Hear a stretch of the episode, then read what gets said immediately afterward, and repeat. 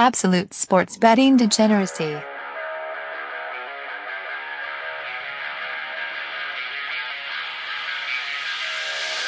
Hey everybody, Arch here, and it is Thursday after the main show, which can only mean one thing. We're talking UFC with James and Mason. What's going on, James?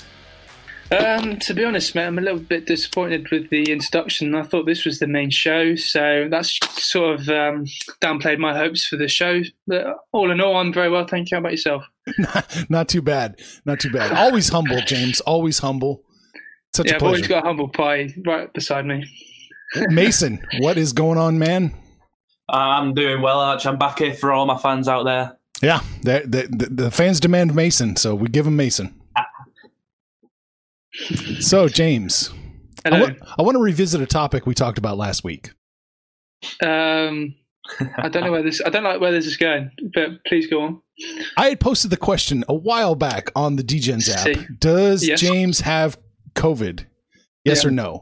It was split Yep. 50 50. You announced that I had to eat it because you did not have corona. Yep. Can we can we get a follow up to that story?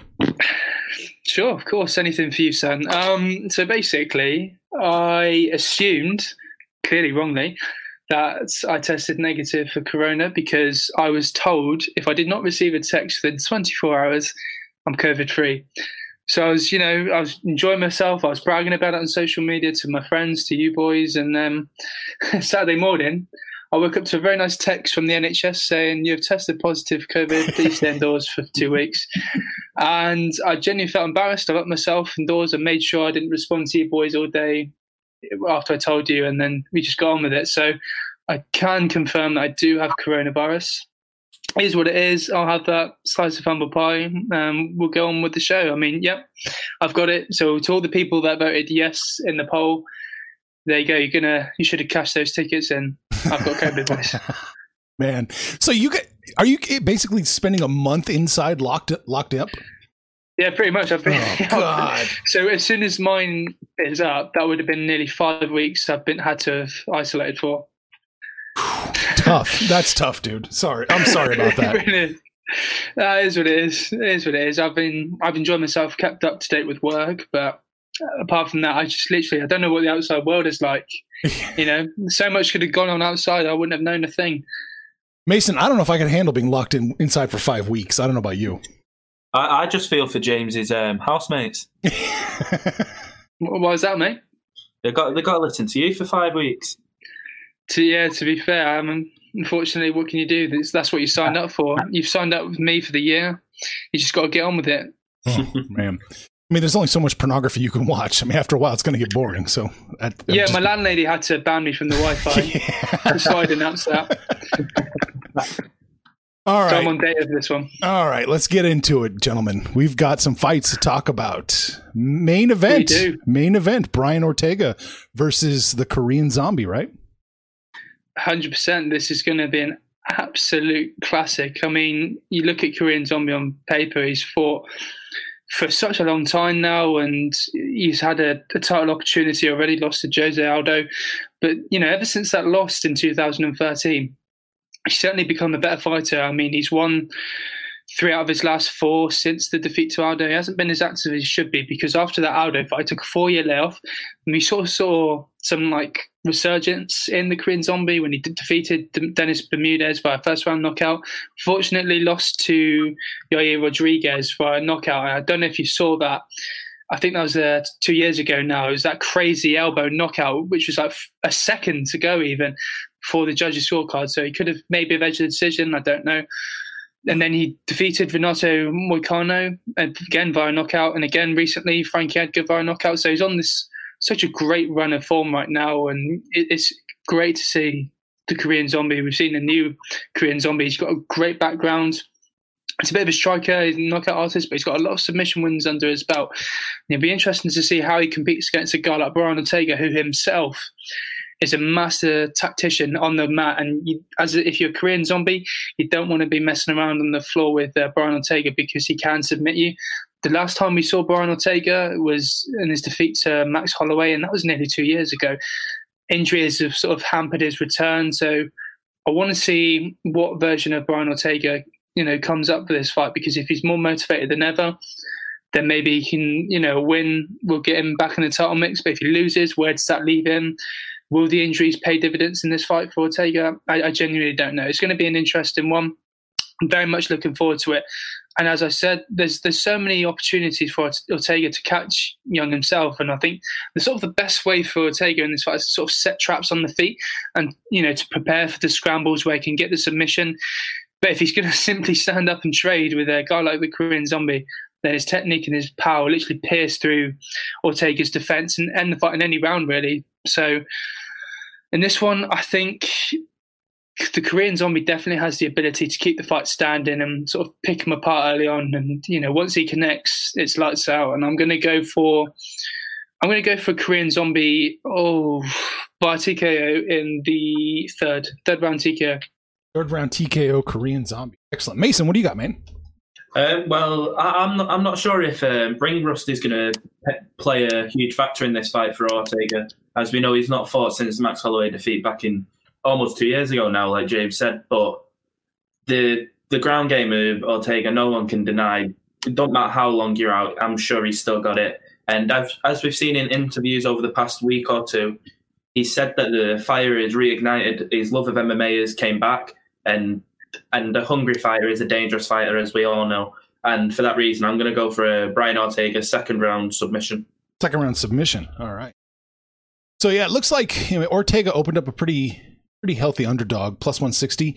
Still plus 160 now. Korean Zombie minus 187, still minus 187 now. I'm hard pressed to disagree with James here. Just looking at it, I would kind of kind of lean towards the Korean Zombie here. Um, let's see. What kind of we're catching a lot of plus lines here. Uh if the Korean zombie wins by KO, TKO, or submission, plus 100. So it's the smallest one possible. Ortega wins by any kind of early stoppage, plus 240. In the third, your James is catching plus 900. In the second, Mason's catching plus 900. So damn, a lot of money to be made right there in that main event. Either of you guys hit, it's gonna be nice. All right. James, I know you're on point with the UFC schedule this weekend. Who do you got next? Oh, for God's sake. Uh, Katlyn Chookagian versus Jessica Andrade. Yes. So you've got, yeah. Uh, again, when you just look at some of their records as of late, Jessica Andrade in the last fight against Rose Namajunas lost via decision. Zhang Weili was knocked out in the first round, so she's not in the best of spells as of late, and obviously she's moving up uh, weight category, I believe, to flyweight to fight Katlyn Chookagian. Um, on paper, I'm probably leaning towards a decision on this one. I don't think we're going to sort of see a finish in this one with Katlyn. She's on she's on a mixed, you know, run of form. She's doing okay recently. She's coming off of a win over Antonina Shevchenko, but before that, she lost to Valentina. And you know, there's no shame in losing to Valentina. Like no, nobody's beating her anytime soon. Katlyn, she's probably comfortable standing on her feet. She's got some decent striking skills and she's got a very good striking background. She's got a couple of knockouts under her belt. So, again, with Jessica, she's probably going to want to stand and trade with her in a way or look to implement her decent submission game. She's got a lot of, uh, she's got a couple of submission uh, wins under her belt, but she literally she's very sharp in her striking. She lands a very a, a, lot of significant strikes a minute she's got a decent accuracy with her strikes, but again, she's very like, aggressive going forward and she loves to hit. So it'll be a, probably a striking battle. But if the fight does go to the floor, then maybe we can see Andrade sort of use that great ground and pound that she's got and potentially maybe even get the submission. That's probably a path to victory. But then again, she's very capable of standing and trading with a woman like Katlyn Chookagian, who has showed some aggressiveness in the last couple of fights, which does give you some confidence going into this one. But she's very conservative in her in her offence and the way she goes forward. So the size advantage might may come up clutch for Chookagian in this one. There's definitely a path to victory for Katlyn on this one, but I still think going forward, Andrade is still the aggressor, has the sort of edge in terms of the power, and certainly has the advantage if the fight goes into the clinch or even on the ground. I don't think, like I said, we'll see a finish, so I'm going to go for an Andrade by decision. Mason. Um, I agree with a lot of what James has said. I think Andrade's going to be the uh, the aggressor in the fight, and I think if Katlyn works her shots right, she can have a good few counter punches. If it goes to the ground, I would um, favour Andrade, but I think Katlyn's going to do what she can to keep it on the feet because, as James has said, she's got she's got decent striking, and I'm going to go for a Katlyn via decision. Oh, okay, very good. Uh, Andrade wins by decision plus 200. Katlyn wins by decision plus 175. Very good there. Uh, both sides. Katlyn wins overall plus 127. Andrade minus 147 just to win the fight. Period. So yeah, Andrade is a nice little favorite. What what what what jumps out at me when I look at these stats is that that Katlyn grappling is just abysmal. Let's just honestly. Mm. I mean, her mm-hmm. takedown defense here, UFC stats has got lift. Her takedown defense is at fifty percent. She can't take anybody down. Her takedown accuracy is 15%. She doesn't even try to take anybody down. She averages 0.31 takedowns per 15 minutes. Oof. So, I mean, the path yeah. for victory for Andrade is get her to the ground, right? I mean, Oh yeah, they, they, she can certainly do that, and obviously with twenty of her professional wins, seven them seven of them have come via submission. She's very versatile in her approach. So if she can, if there's an opportunity to get the fight to the floor and sort of work it from the clinch and maybe you know go for the single or the double and get the fight to the floor. She can even get the finish there. But um, hopefully, Katlyn's improved in her ground game coming into the fight because she hasn't fought since May. So hopefully, she spent that time working on her wrestling and her, um, her ground game. Otherwise, you know, just could take the fight to the floor very early on. Yeah, yeah, it's got to be what she's working on. yeah, that's that's a pretty god big goddamn hole in her fighting right there. All right. Uh, moving on, we got Jimmy Crute, right? Yes, versus um, Modestas Bukauskas, my boy. Oh, this is going to be a hard one. This is going to be a hard one. I mean, I've spoken to Modestas several times, and I, I genuinely love the bloke. I mean, not in that way. Just you know, I'm, I'm a big fan of his. Um, he's won titles at Cage Warriors. He's done very well in the European promotions. Modestas Bukauskas. He sort of sort of made a name for himself in these sort of promotions and on his uh, in his UFC debut, he won uh, against Michailidis via first round ticket. It was a bit of a weird stoppage, like the weird the way the fight finished. Still got the job done in his UFC debut, so you know, fair play to him. And both these men are big light heavyweights. I mean, Jimmy Crute's six two, Modestas is six three. Uh, Crute, he's he's got a a 74 inch reach advantage that may sort of help him get the fight to the floor because you know what Jimmy Crute's like. Once that fight goes to the floor, you're not beating Jimmy Crute. And I think with Crute's sort of orthodox stance, he's going to obviously come out pushing for the takedown from the get go. I don't know if he has the ability to sort of stand with against a guy like Modestas Bukauskas, who he can literally finish the fight at any time. He's got heavy hands. He can literally. He's got an impressive reach. He's, I think it's 78 inch reach, I think. So he's got a very good reach to back up his striking technique. So it's very impressive so far in his career. He's 11 and 2. And again, he likes to switch up the style when the fights Modestas and sort of confuse the fighters in a way. But again, Modestas has done very well in his last few fights. But the one big difference is in Jimmy Crute, he can obviously take the fight to the floor. He's a bit of a takedown wizard. As sooner rather than later, that fight is going to the floor. And it's just a case of whether Modestas's defense has sort of come up clutch in this one. I don't know if he's, I don't think he's the best on the map personally, Modestas, but he's very good defensively. But again, with a guy like Jimmy Crute, the fight will go down to the floor at some point. It's, it's you know, it's heartbreaking for me to say this. I want to say Modestas Bukauskas because I genuinely love the bloke, but I'm obviously I'm going to keep this professional air arch and I'm going to give you a more accurate decision on this one. I'm going to go for Jimmy Crute by a second round submission. Okay, Mason, do you concur? Um, I don't. I think I think the I think Modestas is going to be able to stop his takedowns, but if Crute does manage to take him down, then I, I agree totally with what James is saying. But with Modestas' stand up, I think that's going to be the deciding factor in the fight, and I think he's going to be able to stop Crute's takedowns. And as we've seen in his last fight, the elbows that ended up being the factor that stopped the fight, and that they were nothing short of well dangerous, let's say. And then we've seen Modestas win multiple times via elbows, TKOs, all, all that. So I'm going for Modestas second round TKO. Ooh, no, I like it. KO. So the, Modestas opened up a healthy, healthy underdog. Plus two, mm. plus 280. Although now he's shifted to plus 260. So it looks like at plus 280, people were willing to back him. There's enough value there. Uh, Crute opened up minus 353. He's minus 324 now. So still a pretty overwhelming favorite. So the question you got to ask is: Is there enough value for Modestas just to to win the fight? And I think Mason Mason says Oh, yes. yeah. Yeah. There certainly is. There certainly Yeah. is. And I mean, I, I know I've obviously backed against him. I hope he genuinely proves me wrong because, uh, you know, I've got nothing but respect for him. He's come a long way in his career. He's cha- uh, trained with Jon Jones at Jackson Wink. And in his short career, he's been very successful with Modestas. There's certainly a path to victory for him, but it's just whether he can defend those takedowns because eventually the fight, I think, may or will definitely go to, um, go to the floor. It's just a case of whether he can sort of hold his own on the mat. And I, I, I generally don't think he will. But in the striking exchanges, far superior. Crute to win the fight early, KO, TKO, or submission, minus 200. So you still got to put up quite a bit of money just for him to win, you know, an early stoppage. Whew, so that's scary. Uh, Modestas wins early, KO, TKO, submission, plus 375. Does the fight go the distance? Yes or no? No is minus 500. So it definitely looks like this is probably not going to the judges. This is going to get settled.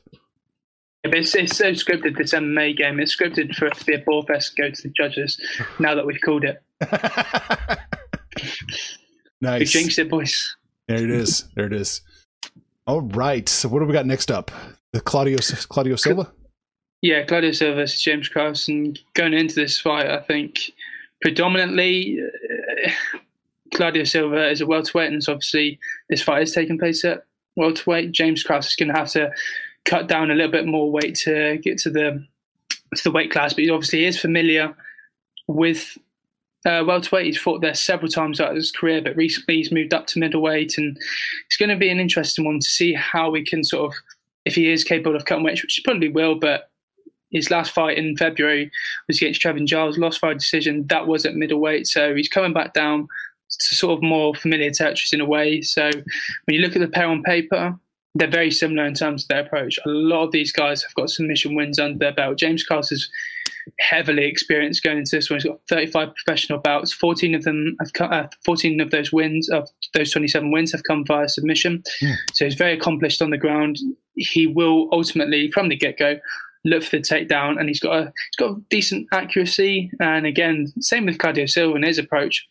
I think he's he's on an unprecedented streak right now. Claudio Silva. He's very very talented. He's five and zero in the UFC banner. Don't think he's lost since his debut, and that was gone way back when. So certainly improved um, improved in that sort of department. And again, he's got a lot of wins via submission. I think nine of his 14 wins have come via submission. So I think it's going to be a case of really, I mean, both have sort of accomplished on the floor. It's going to be a case of who can sort of edge the striking exchange in a way if the fight does stand or the fight does go to the floor and the ground and pound comes in to um, display it. I don't know. Krause is certainly a balanced fighter who does have some power, but I genuinely think Claudio Silva just sort of has the ability to to withstand Krause's shots. I think Krause is going to be the favourite going into this one just because he's the bigger fighter. He's got the longer reach. He lands significant strikes every minute and he's very more balanced. But I genuinely think with Claudio Silva's better, you know, takedown and grappling in a way, I think he can sort of stuff those shots and potentially look to get the fight up in the clinch and maybe on the floor. I think this one does go to the judges' scorecards. This is going to be a very, very close call, but I'm going to go for a Silva by decision. All right. Mason, where are you landing? Um, I, I've, I agree with the winner of James. I've gone for a first round submission, but I think any any of the guys have the ability to submit each other because they've both got good submissions. And as James has said, well, there's numerous submissions for both guys, but I don't I don't see it going the distance. I see Silva ending in the first round by submission. I like it. Silva opened up plus 150. Krause opened up minus 175. But that's the money disagrees. Um, so Silva went from plus 150 to plus 135. So he got 15 cents worse. Krause went from minus 175 to minus 156. So he got 19 cents better.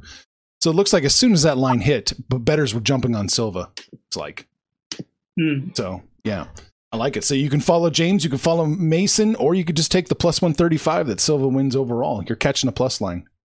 Uh, they don't they don't have the props. Here's a spoiler: they don't have the props listed for almost every other fight. So we're just gonna have to wait and see what what they set the lines as.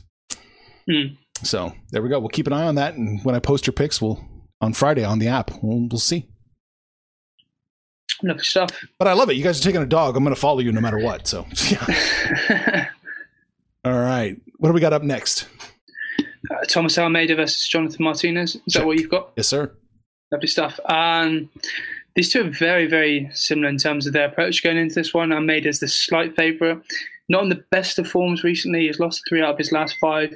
Whereas you look at Martinez, he's you know on a mixed sort of spell himself. He's won three out of his last five fights. Mhm. So it's going to be a, a clash in terms of uh, the striking department, whereby both men they've got that southpaw reach, and it's going to be a case of who's striking's better in this fight. I mean, stand up again, like I said, both men are very capable on the feet, and they both have a high finish ability. Um, I can sort of understand why Almeida's the sort of slight favourite going into this one. I think he has the power edge, but there's still I don't think there's still some questions that we need to uh, to be answered from um, on Almeida's part. Really, I mean, we haven't seen him fight in a while, and I, I don't know. I think in terms of like I said, the striking department, he certainly has the edge, but he's not like I said, he's not in the best of form recently, so he's sort of going to want to sort of come up clutch in this one and potentially look to find some winning momentum in this one, get back on the win column, and certainly you know push his way up the bantamweight rankings. I certainly do think he has the ability to get this one done. I think in terms of the striking um, department, like I said, I think he's far more superior than his opponent in Martinez, and like I said, it's going to be a case of who can catch. Who uh, knock who out first and who can land those significant shots early on. Martinez does land a lot of significant strikes per minute. He's very quick from the get go. He's got a lot of finishes under his belt. Again, like Almeida, but Almeida's certainly very athletic. He's got a good striking background, but he's also got a very good Brazilian Jiu Jitsu background. He's very versatile in his approach. It's going to be a case of who's going to be the aggressor early on. I'm probably leaning towards Almeida on this one. I'm going to go for the slight favourite. I'm going to go for an Almeida via second round TKO. Second round TKO. Excellent. Mason. I, I agree with a lot of what James is saying. Um, I, I've gone for Almeida by a first round TKO, but I think think both guys have the ability to defeat each other again, like previous fights. But I'm just going for a Thomas Almeida first round TKO. All right. Yeah. Uh, I made a, James alluded to it, a slight favorite. He opened up minus 144, minus 132 now. Uh, Jonathan Martinez opened up plus 125, plus 115 now. Yeah, I kind of like where you guys are at. I'm just looking at these stats, and it looks like Almeida, I would give him the edge. I mean, no, Almeida's had some tough times in his last couple fights, but I think you're probably right. I'm going to follow you guys this one. Here we go. No surprises yet. No surprises Not yet. yet. Not yet. What do we got up next? Uh, next up, we've got Mateusz Gamrot versus Guram uh, Kutateladze. Is that Mhm. who you've got? Mhm. Again, you've got a guy in two very, with two very impressive resumes, as you like to call it, two very great records. You've got Mateusz, who's undefeated, and Guram, who is on a decent run himself. He's 11 and 2. I believe he's making his UFC debut. So, again, I'm very much looking for this. Is certainly one of the the more ones to watch fights on the un, on the sort of uh, prelim fight. So keep an eye on this one because Gamrot is 17 and 0. He won the KSW. Guess who's back? Back again. My bookie's back. Tell a friend. That's right, DJ's proud to say that we're once again being brought to you by my bookie. But just because they weren't paying us doesn't mean we haven't been giving them some love. I still use my bookie to this date, and you should too. Why? Because March is about to get crazy, insane, maybe even a little mad. If you're still on the hunt for a sportsbook to call home, bet the non-stop action of March Madness with my bookie. Enter bracket contests for a chance to take home prizes of up to 25,000 big ones, or pick from a huge selection of straight bets, props, and odds boosts. Whatever your style, my bookie makes it easy to play your way and get paid. Sign up now, take advantage of their generous welcome offer to score a massive first deposit bonus up to $1,000. All you have to do is use the promo code DEGENS, that's D E G E N S, but the fun doesn't stop there. Up to the minute odds, free bets, and expert predictions to help you decide who to put your money on. The best part about my bookie, you can bet on anything, anytime, anywhere. Use the promo code DEGENS to secure your limited time welcome bonus today. lightweight title in 2016 is sort of recognised in well across the Europe, European outlets one of the Poland's better fighters to come out of the country and sort of stake a claim as a, a you know a very hard hitting lightweight. And potentially, you know, he's going to look for the belt on this one. That record speaks for itself, really. 17 and 0. Very impressed with him as of late. I think they're very similar in terms of their their in their approach. I think uh, Kutateladze has got to be very, very, very careful. That he's got to keep away from that sort of striking range, and he's very skilled, Kutateladze, in wherever the fight goes. But he just needs to be a bit more defensive, and he's sort of yet to show his superior striking in a way. I just think he needs to sort of throw more in this fight rather than sort of look to make this a sort of slugfest. And you know, he's got the edge in terms of the speed in his hands and his power. But again, we need to see a bit more of that striking. I think uh, is certainly a tough matchup for Guram on this on with this fight. I think this one goes the distance. I think Gamrot is very seasoned in his approach and he's very versatile. And I think he's too skilled for a guy like Kutateladze. But there's certainly a path to victory for Kutateladze. But if Gamrot, you know, right from the get go, grinds this out and potentially looks to take this fight to the floor or against the cage, then we may see Gamrot take this one by decision. But again, if we can see Kutateladze uses striking on display, which we haven't seen recently, but you know, there's potential there in his striking. We've seen that, but if he doesn't, you know, exploit yeah, Gamrot's approach in terms of getting the fight up against the cage, getting it down to the floor early on, then it's just going to become a Gamrot fight. So I'm going to go for a Gamrot by decision. I don't think he'll get the finish. Hmm. I just, I'm going to go for a decision. I just don't see a way, in, I, from my sort of perspective anyway, I don't see how this fight gets finished. Mason, is it going to finish? Um, I'd like I'd like to disagree with James, but on this one, I'm actually agreeing with him for once because he's he's got the exact same answer as I've gone for. I think Gamrot can do it both on the feet and on the ground, but as we know, the guy is fighting, he can defeat he can defeat him easily. Well, I won't say easily, but he's got the ability to defeat Gamrot. But I, I agree with James. I'm going for a Gamrot via decision. Okay, uh, Gamrot is minus three oh nine, so pretty pretty solid favorite. Uh, Guram is plus two fifty. That's kind of how it. That's kind of how it opened. Yeah, it moved around a little bit, but it kind of settled right back to where it opened. So we'll have to see what kind of what kind of money we're getting on the decision here. Looks like just looks like this is going to be pretty one side, pretty pretty one sided. I'm going to follow you guys. To say the least. Yeah. Whew. All right. So next up, uh, Robertson, right? Gillian Yeah, Robertson. uh, Gillian Robertson versus Poliana Botelho. Mm-hmm. I'm so torn in this one. I'm, I've got the winner. I know. I think who's going to win. I, it's just a case of how she gets it done. I'm going to go for a Robertson win, just for a quick heads up. But Poliana, I just, very inconsistent in her UFC career. I mean, she got she beat some you know low level competition. She got a big sort of step up in competition against Cynthia Calvillo in 2018. Lost via a rear naked choke, and you know, big woman like Gillian Robertson, she's very, very, very accomplished on the mat, and it's going to be a case if Botelho can get this done, she's got to use her movement well and sort of jab to keep Robertson at bay and use her great four-inch reach advantage over Robertson to keep the fight away from Robertson and not play into her hands. Because as soon as Robertson, you know, wraps around you and shoots then it's going to be a tough night at the office because she's got a lot of submission wins under her belt. Gillian Robertson, she's eight and four. Although Botelho has a better record, she certainly does have the ability on the feet, and she's got to certainly use that jab to keep Robertson at bay.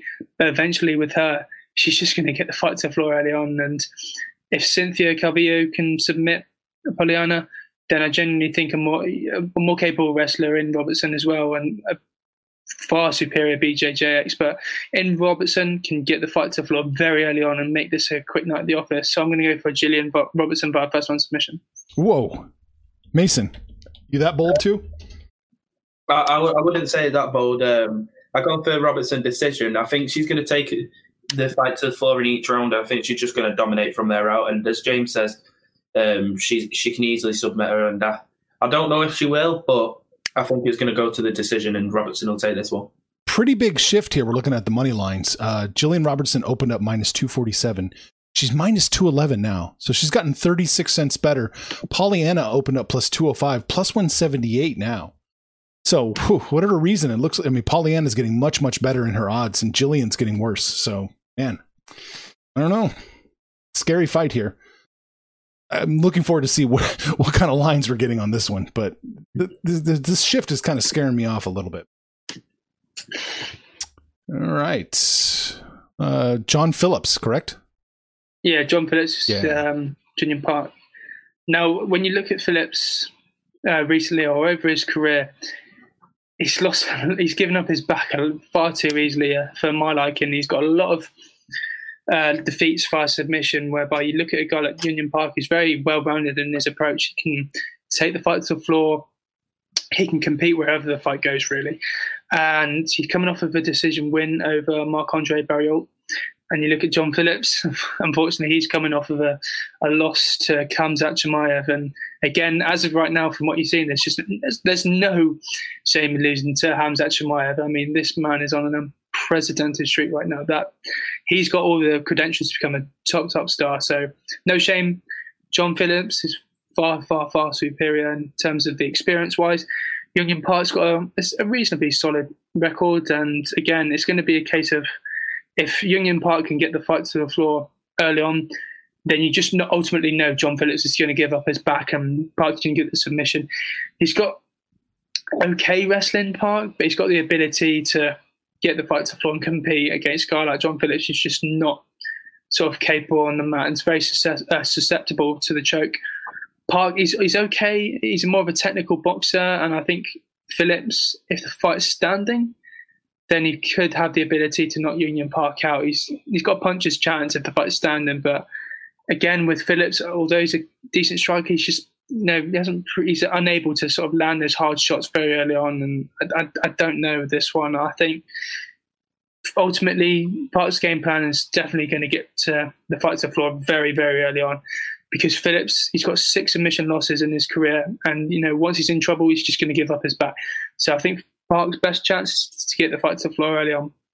I think he does that, and if he does, then he'll get the early submission. So I'm going to be an optimistic in my approach. I'm going to go for Young Park via first one submission. That's optimism, huh? well, yeah, I, I, don't know what the bets are saying, but could be optimistic. I don't know. Yeah. All right, Mason, are you as optimistic? Um, I, I'm I'm going kind of the opposite to James. I've gone John Phillips first round TKO, and as James said in his in Phillips's last fight, he lost to Hamzat Chimaev, and like he said again, there's no shame in losing to someone like Chimaev who's on the streak he's on. I think in any fight, whoever lands the cleanest punch has the ability to knock someone out. And I think John, I've got a feeling John Phillips is going to have that look on the night. So I'm going for a first round TKO for John Phillips. That's bold. That's bold. It's not quite. Um, it's not quite uh, uh, Bruno Bruno Silva bold, but it's it's bold. I'm not started on that. Bruno won that fight. uh, Park opened up minus 220, minus 253 now. So looks like the money's probably siding on him pretty well. Phillips opened up plus 185. He's plus 210 now. So Phillips ended up, you know, a reasonable, uh, started a reasonable favorite and is now a pretty, or reasonable dog and is now a pretty healthy dog. The thing that scares me, Jesus, looking at his UFC stats, Phillips has what, 33 fights and his takedown defense is 11%. Oh, Hmm. God. Oh boy. That's, dude, that's terrifying. Sorry, Mason. I got to follow James. That's just. Yeah. You'll, you'll regret it. You'll regret oh, it. Yeah, I regret. I may have a lots of regrets. Well, even on if the fight's standing, obviously all the fights have got to start standing. I think Park does have the ability to sort of absorb those shots from John Phillips. There's no denying that he's got some power in those hands, John Phillips.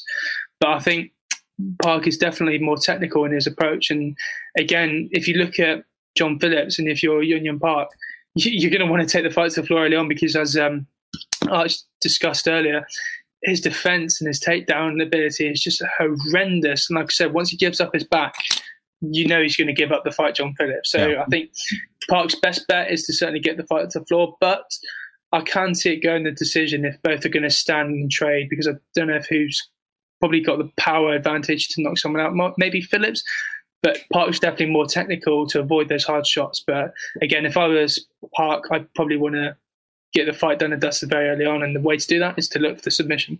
Yeah, yeah. All right. So, what do we got up next?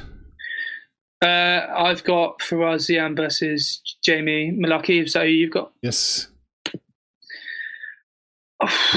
this was one I'm really torn on. I, I mean, both have got very impressive stats on paper.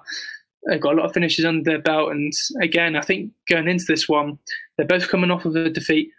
I think Jamie's the slight, slight, slight favourite going into this one. I think, I think this has just got all the credentials to go uh, to a decision on this one. I think stylistically they both match up well in a way, and he's got the sort of ability to hold uh, Mullarkey anyway. Certainly has the ability to hold his own wherever the fight goes. He can compete striking, and he can compete on the floor, and that's the one thing you know that's impressed me with uh, Jamie. And Ziam, I, I don't know. I think he's very he's very young he's 23 and he just doesn't have that experience yet. He's fought a lot of, you know, he's fought a lot professionally for his age group so far. But if sort of Mullarkey can sort of keep up the great strike and the movement and sort of mix the takedowns, I think he can get the win because, like I said, Jamie's very versatile in his approach. Like I said, wherever the fight goes, he's capable of competing.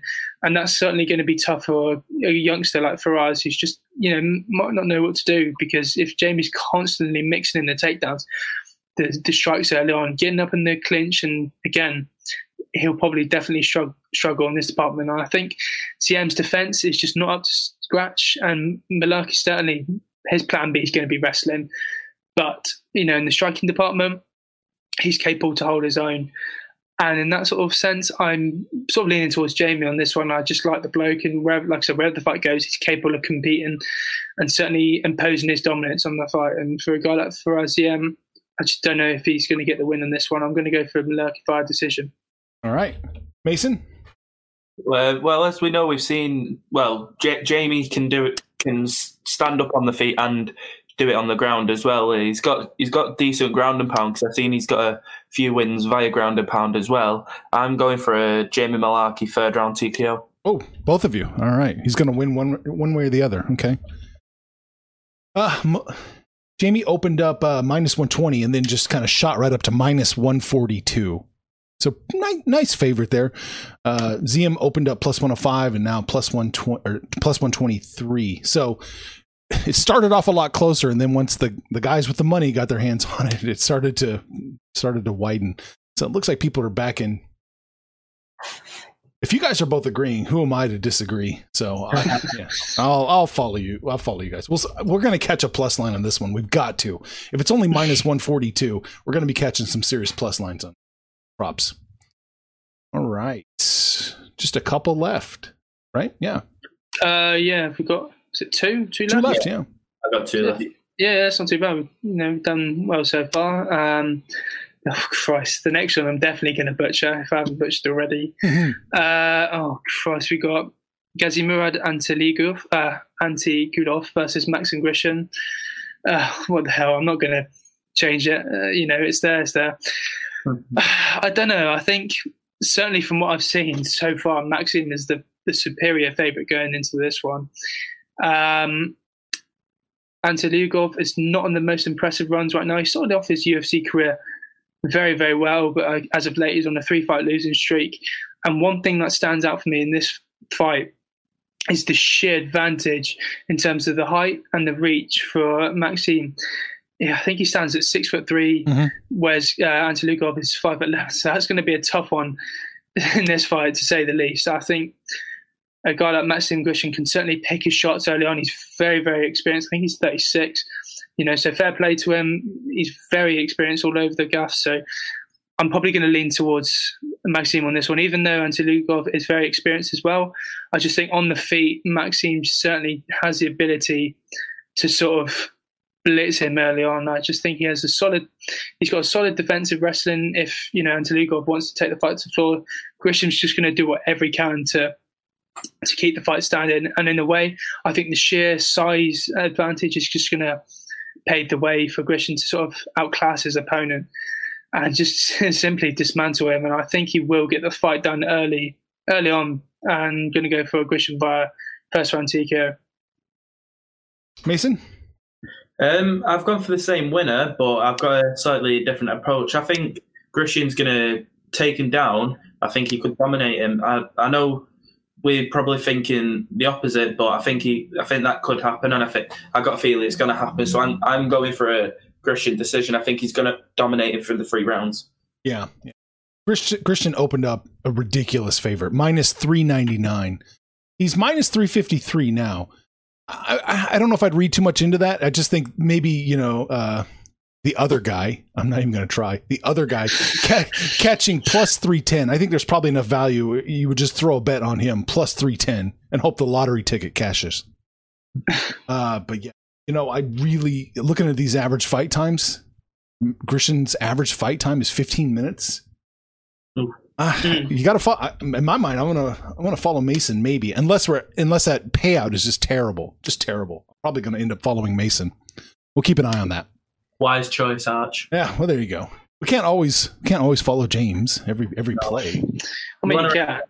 Wanna run You can't, the favorite's not always going to win, James. So I know the MMA is a very unpredictable game, but again, you just got to listen to me. Arch. If you want to make some money, I mean, I know we didn't do as well as we should last week, but again, Oh, we did. those numbers speak for themselves. we did pretty good. We did pretty good. Well, so, yeah. we didn't, you know, get as much profit as we probably should have done, or could have done, to say the least. But oh well.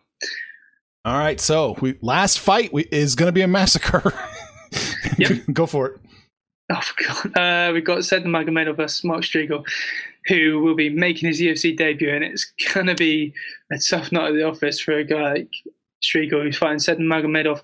Lost his last fight by a decision to Barcelos, and that was back in December 2019. And before that, he's got a very impressive record. He's 13 2. And you, like you said, you talked about fight times, etc.